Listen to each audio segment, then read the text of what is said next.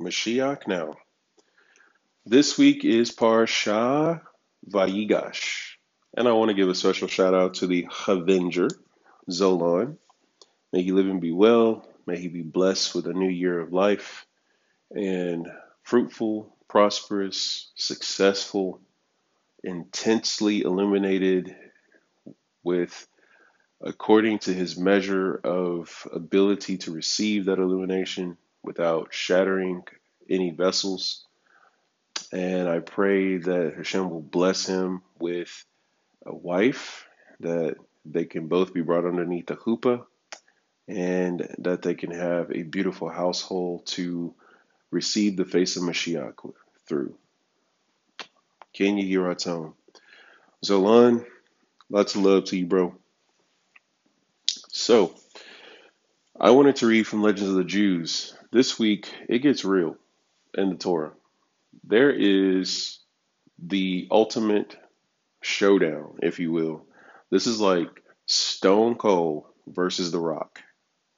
This is like Captain America versus Iron Man. This is like Hulk versus Thor. Superman versus Batman. However you want to put it. This is the big deal. Optimus Prime versus Megatron. Even though it's not really a bad guy in this case, but just for what it's worth, just the big archetypal major head to head combat. Joseph and Judah. So these are two of the 12 sons of Yaakov, and they are both kings. They are both mighty warriors. They are both pictures of the Mashiach. If you have what is known as the Orchard of Delights by Rabbi Trugman, Shlita, you can read about this. Read about Judah and Joseph. The two uh, pictures, uh, one is the Zadik and one is the Baal Teshuva. Uh, one is the Mashiach ben Yosef and the other is the Mashiach ben David. And you just have these beautiful pictures here of the, the ultimate reconciliation. There is also the Haftarah, which is a passage from the prophets that brings down the stick of Yosef will be put together in the hand of Hashem with the stick of Yehuda, and these two will be joined together. And this is how we're to understand the, the two Mashiachs being one. They could be two people, they could be one person, but we'll know as it plays out. Again, we've seen throughout the history many Mashiach ben Yosef figures. Moshe Rabbeinu, we've seen Yehoshua ben Nun, we've seen Esther Hamalka, we've seen Yonah Hanavi. We've seen this before, you know, and obviously Yeshua Hanotri is also a Mashiach ben Yosef. And as far as the knowledge that we have, you know, a small group of us who are uh, finding out about each other, uh, finding out more people have come to this understanding as well. We're not the first ones, especially over the centuries. There have been many who've come to the conclusion that Yeshua, aka people call him Jesus or all sorts of other names, but yeah, that guy. that creates a lot of controversy. Uh, everybody thinks he's born on the 25th and all that. Uh, well, not everybody, because obviously there's so many different opinions of when he was born. Not getting into that. But as it is, uh, there's a lot of coming to the understanding that he is the Mashiach ben Yosef. And again, there have been a lot of uh, connections that you can make to that. There's a lot of disconnections you can make to that. So, not really anything to get caught up on. But what I like to encourage people is what did he say? What did he teach? What did he show us to do? Because if you think about it, everything that he stood for was about the oneness of Hashem, drinking from the sages, following the rabbis, like Hashem Echad, like that's it. You know, Hashem is one. There is no other besides Hashem. But we could talk about that forever, right? So why is this important? Because there's things that happen in order for us to know like Mashiach is here. This is why we can understand that when we talk about believing in the coming of the Mashiach, why that's so important is because some of the things that are supposed to happen when he shows up, they have not occurred yet. So we're still waiting for him. We're still waiting for that, you know, and we're supposed to do our part as well in manifesting those events. We should be gathering in exiles. We should be building the temple. We should be fighting the wars of Hashem. We don't just kick back and, and put our feet up, you know, like the righteous have no rest in this world or in the world to come.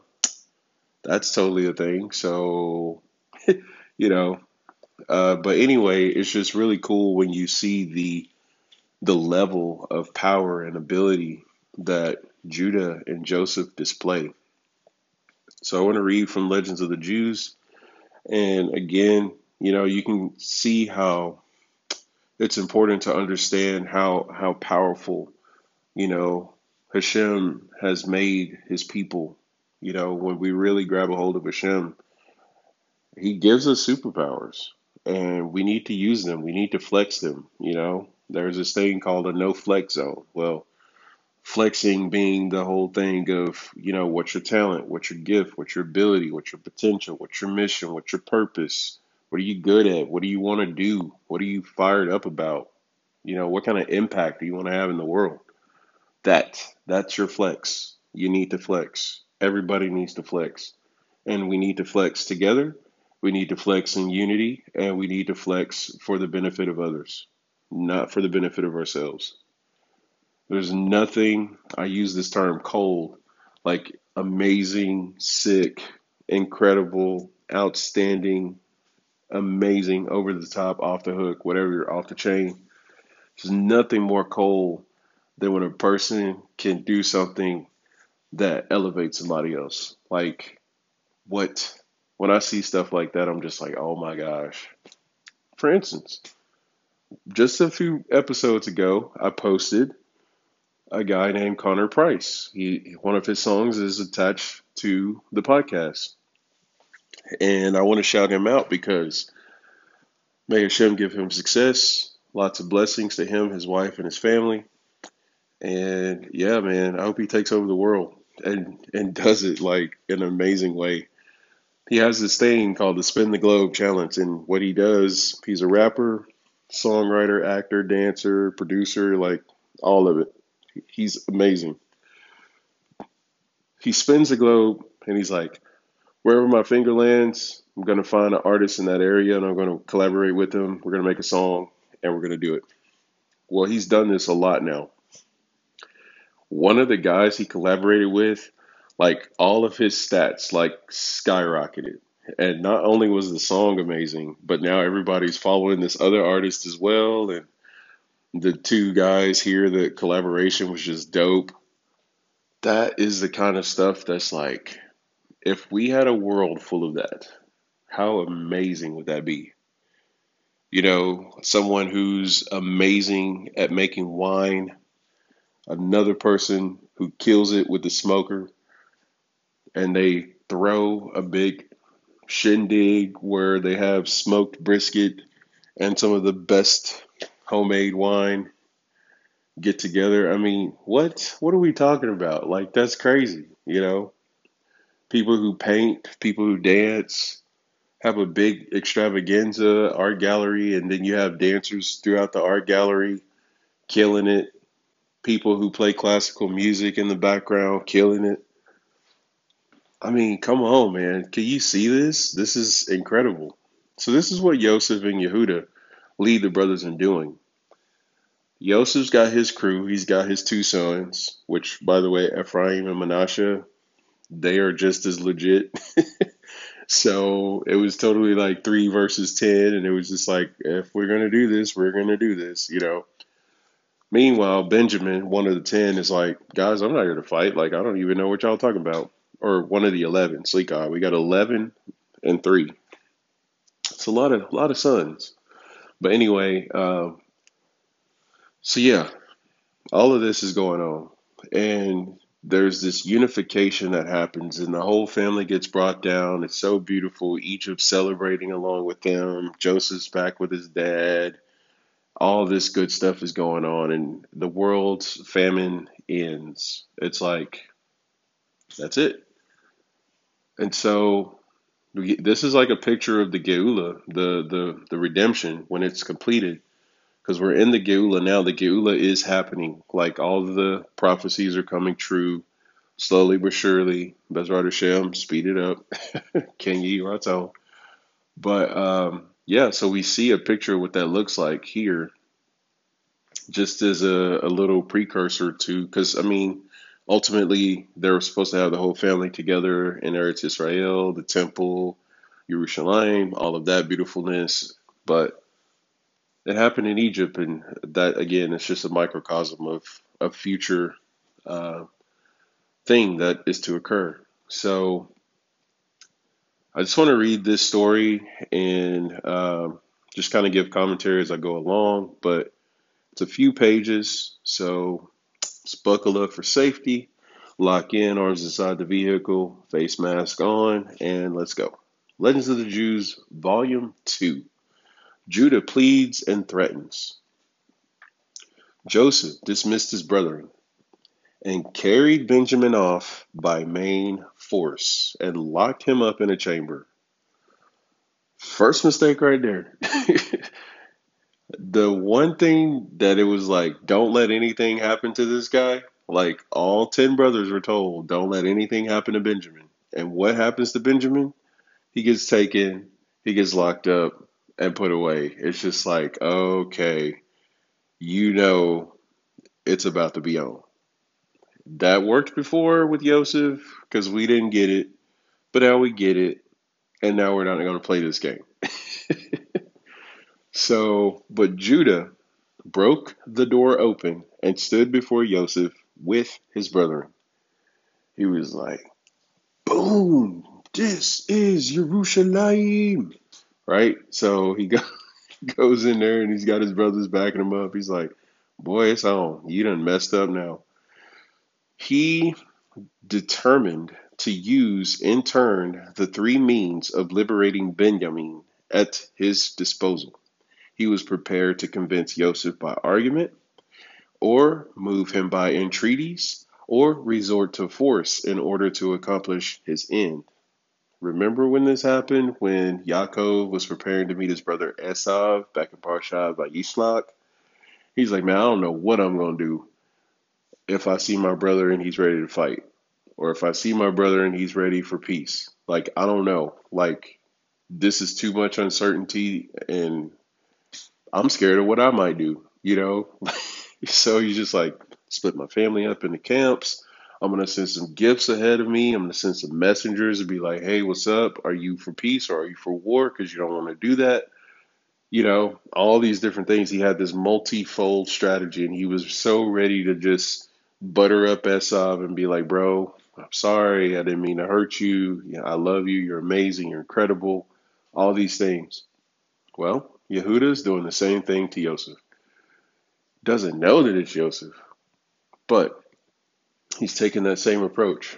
So when you really want to talk about I and my father are one, and how can you say, show me the father when you've seen me? Like, if you've seen me, you've seen the Father kind of thing. Like Yehuda's showing this. Like I can be just like Yaakov. So anyway, so it says he was ready to do this to accomplish his end. He spake, You do a wrong unto us. You did say, I fear God. You showed yourself to be like Pharaoh, who has no fear of God. The judgments which you pronounce are not in accordance with our laws, nor are they in accordance with the laws of the nations. According to our law, a thief must pay double the value of what he has stolen. Only if he has no money, he is sold into slavery. But if he has the money, he makes double restitution. And according to the law of the nations, the thief is deprived of all he owns. Do so, but let him go free. So there's option number one Lawyer Yehuda didn't freak out because you know uh, She Hulk is apparently like a lawyer, and she just she's like, I'm not gonna Hulk out on people. I'll fight through the law and justice, and I'll handle it that way. So there's Yehuda giving it the good old honest, like, yep, let's match it up, brother. Where's your integrity? What you got? If a man buys a slave and then discovers him to be a thief, the transaction is void. Yet you desire to make one a slave whom you charge with being a thief. I suspect you wanting to keep him in your power for illicit purposes. So that hit a little close to home because it's just like, yeah, I know what Egypt's like, and y'all do these weird pedophilic things, and Benjamin's a young man. He looks like Rachel, so he probably looks like Joseph, and I've seen what y'all do to pretty people around here, and you're not going to do that to our brother. And don't even. That's gross. That's disgusting. That's sus. It's just not even right. It's like all these kinds of things. And in this lustfulness, you resemble Pharaoh. Now remember, Potiphar bought Joseph because he thought Joseph was cute. There's also a midrash that talks about why did Potiphar become Potiphera is because he tried to do some things to Joseph, and Hashem was not having that. So if Potiphar, who is under the the Pharaoh, did that, how much more Pharaoh? Like this is the kind of stuff that goes on in Egypt. It's very, very gross, very disgusting, very disturbing. Anyway, so Joseph, let go of Benjamin. Don't do that. also, you are like Pharaoh in that you make a promise and you don't keep it. Yehuda ain't playing no games. He's not pulling any punches. You said unto your servants, Bring your youngest brother down unto me, that I might set my eyes upon him. Do you call this setting your eyes upon him? Do you call this setting your eyes upon him? This how you set your eyes upon him? If you did desire nothing besides a slave, then would you surely accept our offer to serve you as bondsmen instead of Benjamin? Reuben is older than he, and I and I exceed him in strength. It cannot be as I say, or it cannot but be as I say that you have a lustful purpose in mind with our brother. Now, this is crazy because the brothers were looking for Joseph in the marketplace of the harlots just three days ago. So, like, they were looking for Joseph over there, thinking Joseph was over there. So now, when they meet this viceroy guy, they're like, this is the same kind of environment. Like, so now you want to do to, to Benjamin what you probably did to Joseph. That's crazy. So, therefore, let these words of mine, which I am about to speak, find entrance into your heart. So, here's Yehuda preaching peace to Joseph, as it were. I don't want to fight you, but I will. But before I do, I must apologize. You know, kind of like Seraph from the Matrix. He's like, I can take you to the oracle, but first, I must apologize. Apologize for what? For this. And he starts like fighting. anyway, uh, so it says, For the sake of the grandmother of this lad, were Pharaoh and his house stricken with sore plagues. Remember that one time that Sarah, when her and Abraham went down to Mitzrayim, and Pharaoh was like, Ooh, Sarah, cute. I like her. And Abraham was like, Yeah, that's my sister anyway. And then Pharaoh was like, Let me holler at you. And then Hashem was like, Ten plagues in one night. You know, the whole 10 plagues of Egypt from the book of Exodus happened in one night, specifically the plague of boils, but there's a lot more that goes with that. And so that was happening. So Yehuda's like, listen, you do, do you really want to repeat the past? Do you want to do that right now? Because uh, that can happen. It says, because he detained her in his palace a single night against her will. His mother died pre- a premature death by reason of a curse which his father uttered in inconsiderate haste. So now there's this power to kill through speech that happens through Yaakov. So you don't want Yaakov to be saying, Whoever took my son, Benjamin, may his life be taken from him. Do you really want that on you? I don't think so. So then it says, Take heed then that this man's curse strike you and or strike you not and slay you. So try to avoid that, is what he's saying. Two of us destroyed the whole city on account of one woman. He's bringing up the Shechem incident. Which, by the way, Yosef was with the brothers when he saw this. So it's just kind of like, Yosef, remember all this stuff?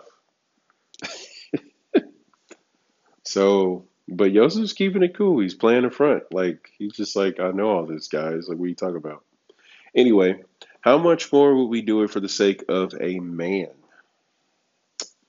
And that man, the beloved of Hashem, in whose allotment is, or it is appointed that God shall dwell. The temple is going to dwell in the territory of Benjamin, part of it anyway.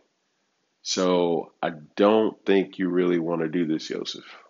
Viceroy. They're calling him Viceroy. They don't even know him as Joseph. They think he's an Egyptian. They don't think he can even understand Hebrew. So that's something. If I but utter a sound, death dealing pestilence will stalk through the land as far as No. There's a place called No in Mitzrayim, and uh, Yehuda is basically saying if I make a sound, I can. There's a, a Avenger character named Black Bolt. He opens his mouth, it shatters skyscrapers and all sorts of stuff. Yehuda's talking like that. If you've seen the Doctor Strange 2 movie, Mr. Fantastic goes, Black Bolt can destroy you with a single sound from his mouth. And then the movie goes ballistic after that. But anyway, Yehuda had that ability. And he says, In this land, Paro is the first, and you are the second after him. But in our land, my father is the first, and I am the second. If you will not comply with our demand, I will draw my sword and hew you down first, and then Paro. When Yehuda gave utterance to this threat, Joseph made a sign, like a little hand sign, uh, hand gesture, and Manasseh stamped his foot on the ground so that the whole palace shook. So Manasseh is Joseph's firstborn. So he don't play no games. So Yosef was like, all right, gives the look. Manasseh's like, flex. So he flexes, and it says Judah said, only one belonging to our family can stump like this. And intimidated by this display of great strength, he moderated his tone and manner. He's like, okay, well, from the very beginning, he continued to speak. You did resort to all sorts of pretexts in order to embarrass us. Not to mention, they embarrassed Joseph, you know, kind of stripping a young man naked and throwing him into a pit in public, plain sight. That's that's embarrassing. Same thing happened to Yeshua, by the way. They stripped him in public and they beat him and hung him up on a tree post. That's embarrassing as well as painful and very cruel. So it says the inhabitants of many countries came down into Mitzrayim to buy corn, but none of them did you ask questions about their family relations. What's up, Yosef? Are you being prejudiced? I mean, are we having this conversation right now? So, in sooth, we did not come here to seek your daughter in marriage, or peradventure you desire an alliance with our sister.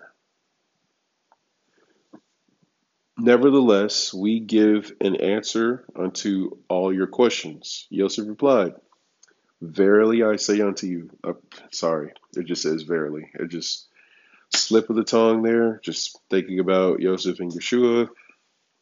But anyway, verily, you you can talk gleebly Is there another babbler like you among your brethren? In other words, Joseph is like, okay, Yehuda, you got some quips like Iron Man. You know, Tony Stark is quick with it. Deadpool, same thing. Yehuda has that ability. He's quick with it. Joseph's like, okay, man, you talk a lot. You you got some okay. He says, Why do you speak so much? While your brethren that are older than you, Reuben, Shimon, and Levi, why they standing by silent? What's up with that? You're the fourth born. Uh what? Yehuda says, None of my brethren has so much at stake as I have. If Benjamin returns not to his father, I was a surety, like a guarantor, which, by the way, is Mishkan. Mishkan also means collateral. This is what uh, Yehuda is saying. I am like a Mishkan for Benjamin. That's powerful to think about that.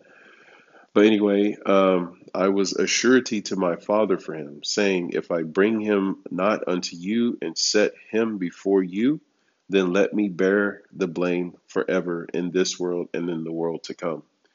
My olam haba is at stake. My eternity is at stake, as well as my life in this world. So I'm laying it all on the line. Which, if you think about when Yeshua says, Take this cup from me, and then he goes, Well, nevertheless, not my will, but your will be done.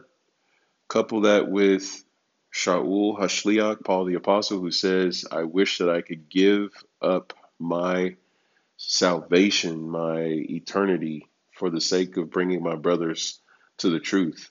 This is the kind of self sacrifice that we're talking about.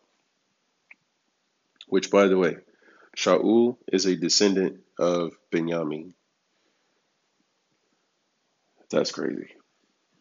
So, going on to say, the other brethren withheld themselves intentionally from taking part in the dispute between Yehuda and Joseph, saying, Kings are carrying on a dispute, and it is not seemly for us to interfere with them.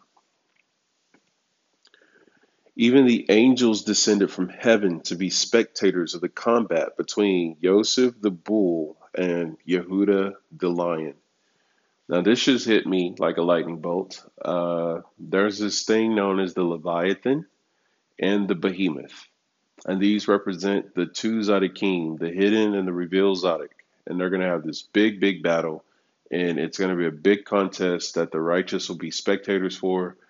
Angels will get in there and fight with them. And then ultimately, Hashem is going to do his thing. And then the Leviathan will slaughter the Behemoth with its fins, and then the behemoth will slaughter the leviathan with its with its horns.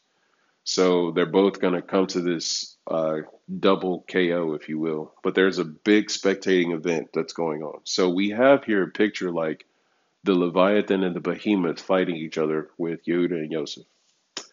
Which, by the way, Yehuda is likened to a lion, and Yosef is likened to an ox. So the big battle here is going on.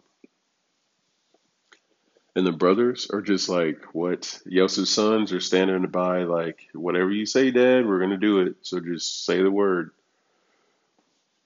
So then it says, even angels ascended from heaven to earth to be spectators of the combat between Joseph the bull and Yehuda the lion. And they said, It lies in the natural course of things that the bull should fear the lion. But here, the two are engaged in equal, furious combat. In reply to Yehuda, when he explained that this great interest in Benjamin's safety was due to a pledge he had given his father, Joseph spoke. Why was you why were you not a surety for your other brother when you sold him for 20 pieces of silver? Then you did not regard the sorrow that was inflicted upon your father, but you did say a wild beast has devoured him. Wow.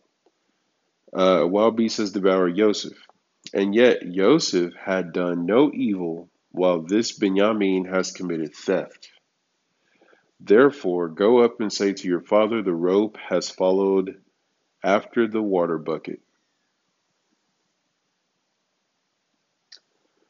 So that's intense. And it says, These words had such an effect upon Yehuda that he broke out in sobs and cried aloud, How shall I go up to my father, and the lad be not with me? His outcry reached to a distance of four hundred parasangs. And when Hushim, the son of Dan, heard it, in Canaan he jumped into Egypt with a single leap and joined his voice with Yehuda's. Now listen, the nation of Israel, the original specs, if you will, is considered to be 400 parsangs by 400 parsangs. So the voice of Yehuda stretches and spans the entire area of the supposed to be landmass of Israel. I mean, what? And then Hushim was like, "Oh, I'm gonna jump down to Mitzrayim from Canaan real quick." it says the whole land was on the point of collapsing from the great noise they produced. Yosef's valiant men lost their teeth. The 70 mighty men that Yosef had with him to go get the brothers, they lost their teeth. And the cities of Pitom and Ramses were destroyed. Okay, you learn about Pitom and Ramses as we're getting ready to leave Mitzrayim. So that was the thing. Somehow they got rebuilt. And it says they remained in ruins until the Israelites built them up. Oh, here it is, under the taskmasters. That's where we were building. We're building up these cities that got destroyed during the fight between Yehuda and Joseph. Also, Yehuda's brethren who had kept quiet to that moment fell into a rage and stomped on the ground with their feet until it looked as though deep furrows had been torn in it by plowshare. And Yehuda addressed his brethren, Be brave, demean yourselves as men, let each one of you show his hero- heroism, for the circumstances demand that we do our best. In other words, he says, Avengers, assemble. Then they resolved to destroy Mitzrayim, the city of Egypt, and Yehuda said, I will raise my voice, and with it destroy Mitzrayim. Reuben says, I will raise my arm, and I will crush it out of existence. Shimon said, I raise my hand and lay waste to its palaces.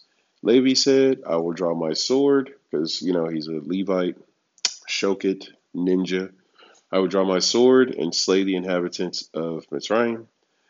Issachar, I will make the land like Sodom because a lot happened to Sodom. Zebulun, following after Issachar, was like, Well, I'm going to do the land like Gomorrah. you know how Issachar and Zebulun are like wonder twins, they're paired up all the time. So Sodom and Gomorrah, Issachar, Zebulun. Dan says, I will reduce it to a desert. then Yehuda's towering rage began to show signs of breaking out. His right eye shed tears of blood. The hair above his heart grew so stiff that it pierced and rent the five garments in which he was clothed. And he took brass rods, bit them with his teeth, and spat them out as fine powder. Then, or when Joseph observed these signs, fear befell him, and in order to show that he too was a man of extraordinary strength, he pushed with his foot against the marble pedestal upon which he sat, and it broke into splinters. Yehuda exclaimed, This one is a hero equal to myself. Then he tried to draw his sword from its scabbard in order to slay Joseph, but the weapon could not be made to budge. And Yehuda was convinced thereby that his adversary was a God fearing man. And when, or and he addressed himself to the task of begging him to let Benjamin go free, but he remained inexorable. Then Yehuda said, What shall we say unto our father when we see that our brother is not with us, and he will grieve over him?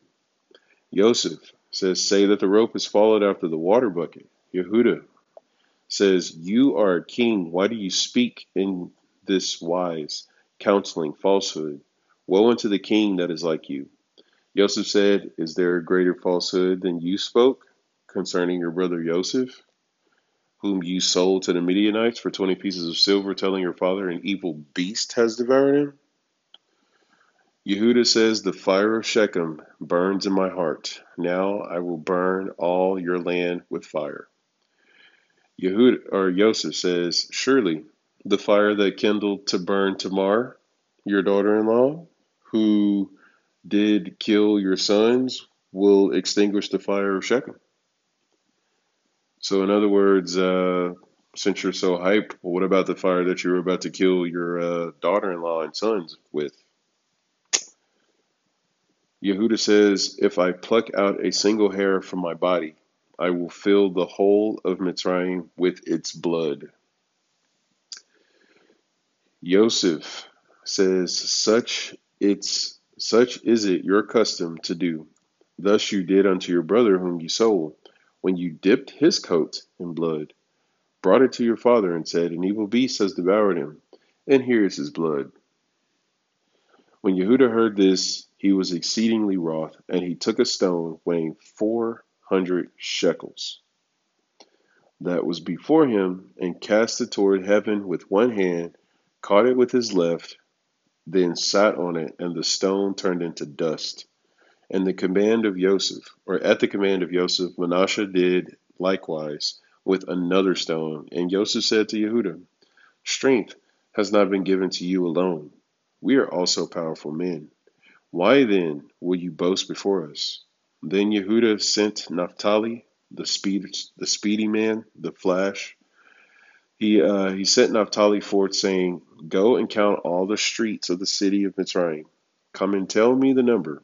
But Shimon interposed, saying, Let not this thing trouble you. I will go to the mount and take up one huge stone from the mountain and throw it over the whole of Mitzrayim, the city of Egypt, and kill all therein. Now later we read about Og, who's a giant. He picked up this huge mountain that was the size of the campments of the nation of Israel we were traveling through the wilderness. He was wanting to cast that stone at the camp so that that whole stone would cover the camp and kill everybody. And Hashem caused ants to eat through this mountain and it fell on Og's head and became like this uh, this little trap.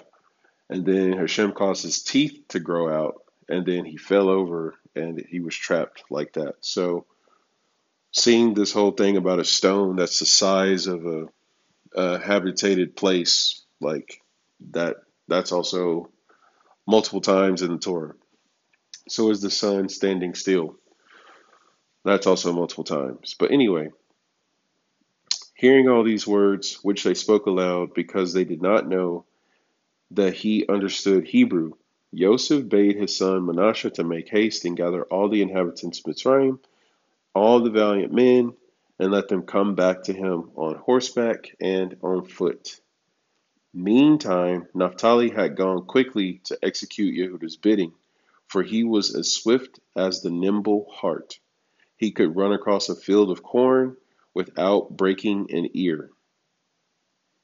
Think about that. Cornfield. Dart through the whole thing without breaking an ear of corn. That's how quick he was. And he returned and reported to the city of Mitzrayim, or that the city of Mitzrayim was divided into 12 quarters. How fitting is that? 12 quarters, 12 brothers. It says, And he returned and reported that Yehuda bade his brethren destroy the city. He himself undertook to raise three quarters, and he assigned the nine remaining quarters to the brothers, one quarter each. In the meantime, Manasseh had assembled a great army, 500 mounted men and 10,000 on foot among them 400 valiant heroes who could fight without spear or sword, using only their strong unarmed hands. To inspire his brethren with more terror, Joseph ordered them to make loud noise with all sorts of instruments, and their appearance and the hubbub they produced did indeed cause fear to fall upon some of the brethren of Joseph. Yehuda, however, called to them, Why are you terrified? Seeing that God grants us his mercy, he drew his sword and uttered a wild cry and threw all the people into consternation. And in their disordered flight, many fell over each other and perished. And Yehuda and his brethren followed after the fleeing people as far as the house of Paro. Returning to Joseph, Yehuda again broke out in loud roars, and these reverberations, caused by his cries, were so mighty that all the city walls in Mitzrayim and in Goshen fell in ruins. The pregnant women brought forth untimely births, and Pharaoh was flung from his throne. Yehuda's cries were heard at a great distance as far off as Sukkot. And when Paro learnt the reason of the mighty uproar, he sent word to Joseph that he would have to concede the demands of the Hebrews, else the land would suffer destruction. Paro was like, Joseph, give it up. Which, by the way, Sukkot was the first stop we made uh, once we left Mitzrayim. So that's pretty cool. He says, You can take your choice were the words of Paro, between me and the Hebrews, between Egypt and the land of the Hebrews. If you will not heed my command, then leave me and go with them into their land. Like, bro, get out. So that concludes this section of Legends of the Jews, but lots of good nuggets in there. Doesn't all have to be literal, but definitely beautiful allegorical pictures. If you believe everything the Midrash says, you're crazy. But also, if you don't believe everything the Midrash says, you're a heretic. So it's just kind of like, where do you fall within that, right? But I would like to shout out Ish Pela. May he live and be well. He brought this down. He was saying, you know, I like to think of these uh, shows of uh, these feats that they did, were throwing the stones in the air and turning things into dust and all this kind of stuff. Is like sharing halakhic points and the iron sharpening iron of you know the debate and the discussion. So when you read in the Talmud, like the way the rabbis go back and forth, that's like this huge battle, and it's like you think that they're like upset with each other sometimes. The way they're like, well, so and so disagrees, and it's just like, whoa, whoa, wait, what? But in the end, there's a place where you bring it together, you bring it to shalom. There's a concept that says, These and these are the words of Hashem. The Torah and all its paths are pleasant, it's all its paths are peace. And ultimately, this is why when you look at the result of all of this, Joseph seeing the brokenness and the change in his brothers, he he revealed himself and it was this dumbfounding moment where um, I'm Joseph, is my father alive? And they're like, what? You know, and Manasseh and Ephraim get to meet their uncles. Asnat gets to meet her brother-in-laws. Egypt gets to learn about Joseph is actually Jewish and he's one of the 12 sons of Jacob. Like, what is this? You know, and so all of this is to lead to a place of oneness. And so that's why when you just kind of look at, you know, being able to conversate and dialogue back and forth, you know, this is what you know, this is what I know, this is what we're both learning, like getting this whole thing going. It's it's bringing about this beautiful, uh, Bezrat Hashem anyway, beautiful revelation and bringing us to a place where we can ultimately walk in unity. And this is really what we're looking forward to in the final redemption because all of the 70 nations, together with Israel, will be reunited under one banner. The whole entire world will sing the praises and the glory of Hashem. Oh, what a day that'll be. And we have a crucial job right now to bring that into a reality. So, what is your superpower and what are you doing with it?